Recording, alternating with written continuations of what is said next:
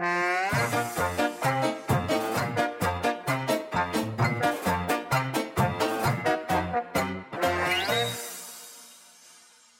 siamo?